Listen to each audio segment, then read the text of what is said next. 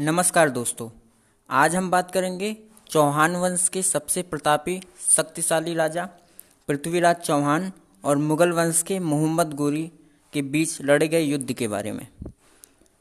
पंजाब पर अधिकार कर लेने के बाद मोहम्मद गोरी का संघर्ष अजमेर के चौहानों से हुआ। इस समय अजमेर के चौहान राज्य पर पृथ्वीराज तृतीय शासन कर रहा था, जिसकी गणना भारत के शक्तिशाली शासकों में होती थी। उसका राज्य दिल्ली से अजमेर तक विस्तृत था। अतः भारत की उत्तरी पश्चिमी सीमा की रक्षा का दायित्व भी उसी का था और इसके लिए उसने बटिंडा के किले पर अधिकार करके उसकी सुदृढ़ किलेबंदी भी कर रखी थी। वस्तुतः गौरी की प्रारंभिक विजयों के परिणाम स्वरूप उसके अधीनस्थ प्रदेश की सीमाएँ पृथ्वीराज के साम्राज्य की सीमाओं को छूने लगी थी। अंतर्राज्य सजने के अर्थों में वो एक दूसरे के पड़ोसी और शत्रु निर्धारित हो चुके थे। ऐसी स्थिति में दोनों पक्षों में सीमा समस्याएँ और संघर्ष होना स्वाभाविक था। साथ ही मोहम्मद गोरी और पृथ्वीराज दोनों ही महत्वाकांक्षी थे।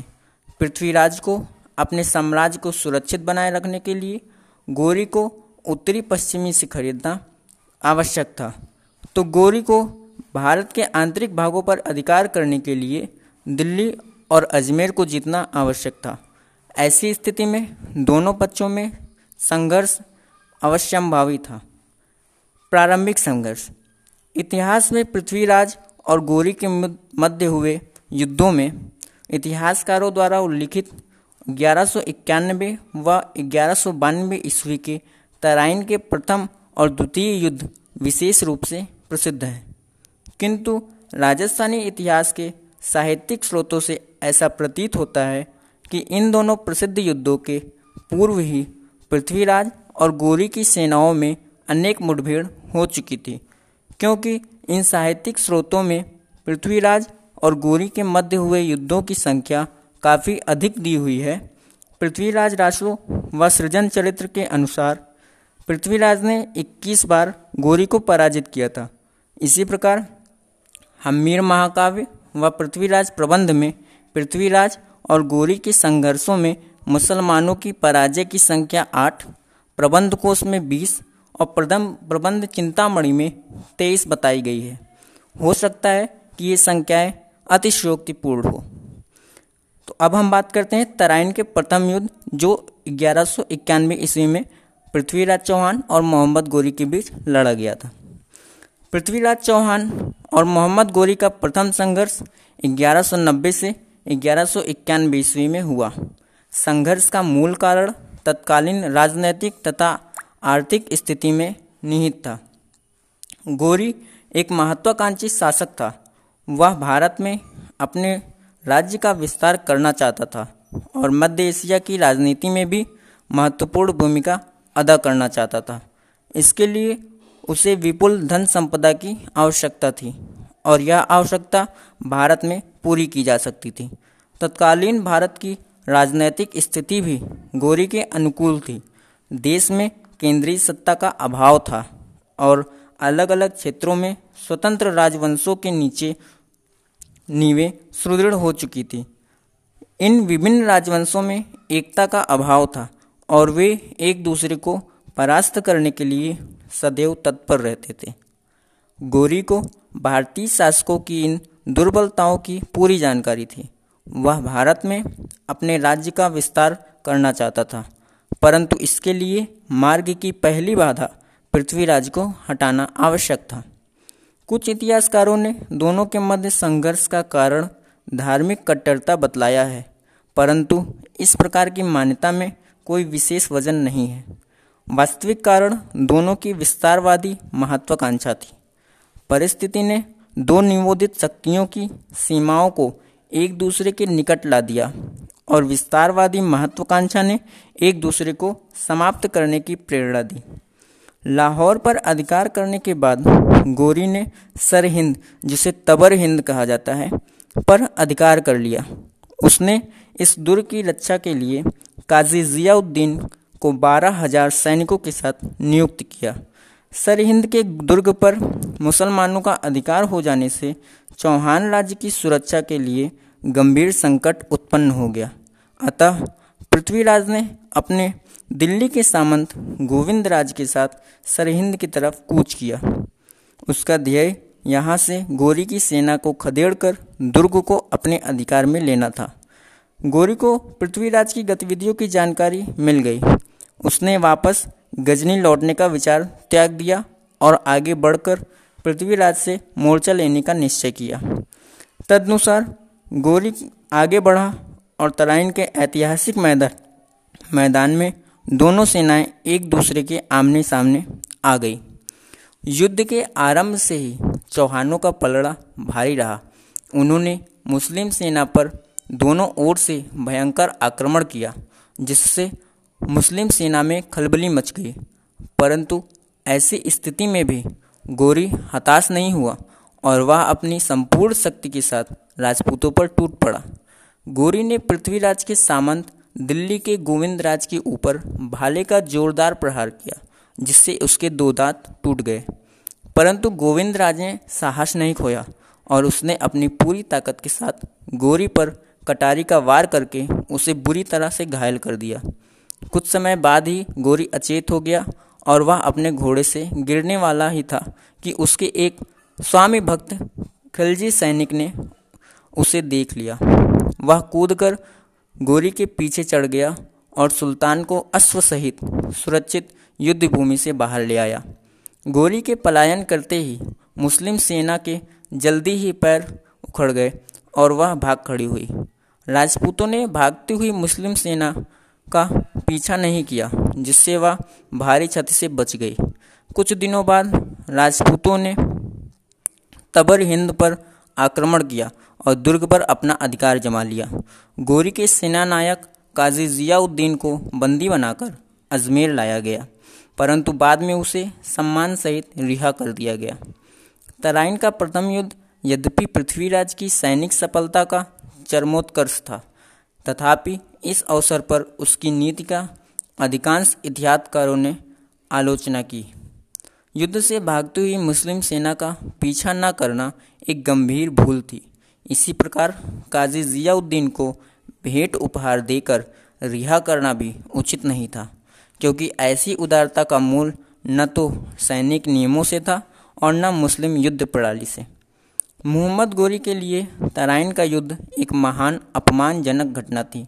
वह इस पराजय को भूल नहीं सका और प्रतिशोध लेने के लिए सैनिक तैयारी में जुट गया। तो फ्रेंड्स, आगे हम बात करते हैं तराइन के द्वितीय युद्ध जो ग्यारह सौ बानवे ईस्वी में हुआ। प्रथम तराइन युद्ध में पराजित होने के बाद भी गोरी हताश नहीं हुआ और गजनी पहुँचते ही उसने देशद्रोही का अंत किया एवं अपनी पराजय का बदला लेने हेतु ग्यारह सौ बानवे ईस्वी में दोबारा भारत पर आक्रमण किया। मोहम्मद गोरी एक लाख बीस हज़ार सैनिक की एक विशाल सेना के साथ पहुँचा। तराइन के मैदान में पहुँचने के समय गोरी ने किवाग उल मुल्क को पृथ्वीराज के पास अपना दूत बनाकर भेजा। साथ में एक पत्र भेजा गया, जिसमें लिखा था कि इस्लाम को स्वीकार कर, गौरी की अधीनता को स्वीकार करो। परंतु पृथ्वीराज जैसे महत्वाकांक्षी कट्टर हिंदू शासक ने घृणा से इस सुझाव को ठुकरा दिया और तीस हज़ार घोड़े, तीन हज़ार हाथी व भारी संख्या में पैदल सेना लेकर गोरी की सेना का मुकाबला करने के लिए ग्यारह सौ बानवे ईस्वी में तराइन के मैदान पर आ गया। इस अवसर पर भारत के कई राजाओं ने उसकी सहायता की, परंतु कन्नौज के राजा जयचंद ने पृथ्वीराज से ईर्ष्या के कारण साथ नहीं दिया। राजपूतकालीन इतिहासकारों की मान्यता है कि द्वितीय तराइन युद्ध में मोहम्मद गोरी द्वारा पराजित किए जाने से पूर्व पृथ्वीराज 1178 से लेकर ग्यारह ईस्वी तक मोहम्मद गोरी को सात बार पराजित कर चुका था। फारसी भाषा के स्रोतों एवं राजस्थानी भाषा के स्रोतों में जो विभिन्नताएँ पाई जाती हैं उनका आलोचनात्मक विवेचन करने के बाद यह कहा जा सकता है कि तराइन के द्वितीय युद्ध से सात वर्ष पूर्व मोहम्मद गोरी और पृथ्वीराज की सेनाओं से छुटपुट संघर्ष होते रहे होंगे। गोरी ने ग्यारह सौ छियासी ईस्वी में लाहौर को अपने अधिकार में कर लिया था। वह इसका प्रबंध काजी पुतुह को सौंप दिया गया था। उसके बाद से ही वह पृथ्वीराज की सेनाओं पर आक्रमण कर रहा था। उत्बीकृत जमाउल हकीकत के पढ़ने से ज्ञात होता है कि मोहम्मद गोरी ने बड़ी सतर्कता सतर्कता के साथ प्रस्थान किया था। उत्बी लिखता है कि द्वितीय तराइन युद्ध से पूर्व मोहम्मद गोरी ने पृथ्वीराज को भ्रम में डाल दिया था। इसके अतिरिक्त मुस्लिम सेना के खेमे में तराइन के युद्ध के पूर्व रात्रि की लकड़ियाँ जलाई जा रही थी। प्रातः काल के पूर्व राजपूत सैनिक जब नित्य क्रम में व्यस्त थे, उस समय मुसलमानों ने राजपूतों को दबोच लिया। ताजुल मासिर का लेखक हसन निज़ामी लिखता है कि जब मोहम्मद गोरी ने आक्रमण किया, उस समय पृथ्वीराज स्वयं गहरी निद्रा में सोया हुआ था। इतिहासकारों की मान्यता है कि मोहम्मद गोरी के शब्दों पर पृथ्वीराज को विश्वास नहीं करना चाहिए था। वह स्वदेश लौटने की तैयारी कर रहा था। पृथ्वीराज ने ऐसा करके भूल की। वह स्वयं युद्ध के मैदान में चालाकी से कार्य लेने में अभ्यस्त था। जब उसने परमार शासक धारेश्वर पर आक्रमण किया था तो रात्रि के समय ही आक्रमण किया था। लेकिन फिर भी उसने गोरी के विरुद्ध एक नौसिखीय सेना नायक की प्रवृत्ति का परिचय दिया। तराइन के मैदान में दोनों की सेनाओं के बीच में एक रक्त रंजित युद्ध लड़ा गया। गोरी ने अपने सेनाओं को पाँच भागों में विभक्त किया, जिसमें एक भाग को सुरक्षित रखा। शेष चार भागों की पृथ्वीराज की सेना पर आक्रमण करने, फिर पीछे हटकर भागने और फिर पुनः लौटने, पुनः लौटकर आक्रमण करने का आदेश दिया। इस तरीके से पृथ्वीराज की सेना बहुत परेशान हो गई। दोपहर के बाद गोरी की सेना ने पृथ्वीराज की थकी सेना पर अपनी सुरक्षित सेना के साथ पूरे जोश के साथ आक्रमण किया, जिसके फलस्वरूप पृथ्वीराज की पराजय हुई। तराइन के द्वितीय युद्ध में राजपूत सैनिकों को अपनी वीरता व शौर्य के प्रदर्शन का अवसर नहीं मिला, एवं दोपहर तक पृथ्वीराज की समस्त सेना के पाँव उखड़ चुके थे। दिल्ली का राज गोविंद राज जो पृथ्वीराज का कट्टर समर्थक था, युद्ध के मैदान में मारा जा चुका था। उसके धराशायी होने के बाद पृथ्वीराज भी मैदान छोड़कर भाग गया। परंतु मुसलमानों ने पृथ्वीराज का पीछा किया। उसे सरस्वती, जिसे आधुनिक वर्तमान में सिरसा के नाम से जाना जाता है, के निकट बंदी बनाया और बंदी के रूप में ही उसकी राजधानी अजमेर तक लाया गया। ताजुल मासिर का लेखक हसन निज़ामी लिखता है कि गौरी पृथ्वीराज को अजमेर का राज्य लौटाना चाहता था। इस कथन की पुष्टि प्रबंध कोश व पृथ्वीराज विजय से भी होती है। दोनों अप्रकाशित पंडुलिपियाँ समकालीन कृतियाँ हैं। इसके अतिरिक्त दिल्ली की टकसाल में ढका ढला हुआ मोहम्मद गोरी व पृथ्वीराज का सिक्का ग्यारह सौ तिरानवे ईस्वी का तारागढ़ के दुर्ग से प्राप्त हुआ है। उसके आधार पर अली चौहान डायनेस्टीज के लेखक डॉक्टर दशरथ शर्मा ने यह निष्कर्ष दिया कि तराइन के युद्ध से पृथ्वीराज की पराजय के उपरांत भी मोहम्मद गोरी और पृथ्वीराज के संबंध बने रहे। इस दृष्टिकोण से हम कह सकते हैं कि चौदहवीं शताब्दी में एक भाट के द्वारा लिखा गया था, जिसने ऐतिहासिक सत्य की अपेक्षा साहित्यिक कल्पना पर अधिक ज़ोर दिया था। ताजुल मासिल कल का लेखक लिखता है कि पृथ्वीराज को उसकी राजधानी अजमेर में ही तलवार के घाट उतारा गया था। हसन निज़ामी लिखता है कि उसे इस कारण मारा गया कि पृथ्वीराज इस्लाम के प्रति घृणित भावना रखता था। पृथ्वीराज के अजमेर में मारे जाने की पुष्टि समकालीन साहित्यिक ग्रंथों से भी होती है। तो फ्रेंड्स आज के लिए इतना ही। कल हम इस युद्ध के महत्व और परिणाम के बारे में आप सबसे डिस्कस करेंगे। तब तक के लिए नमस्कार।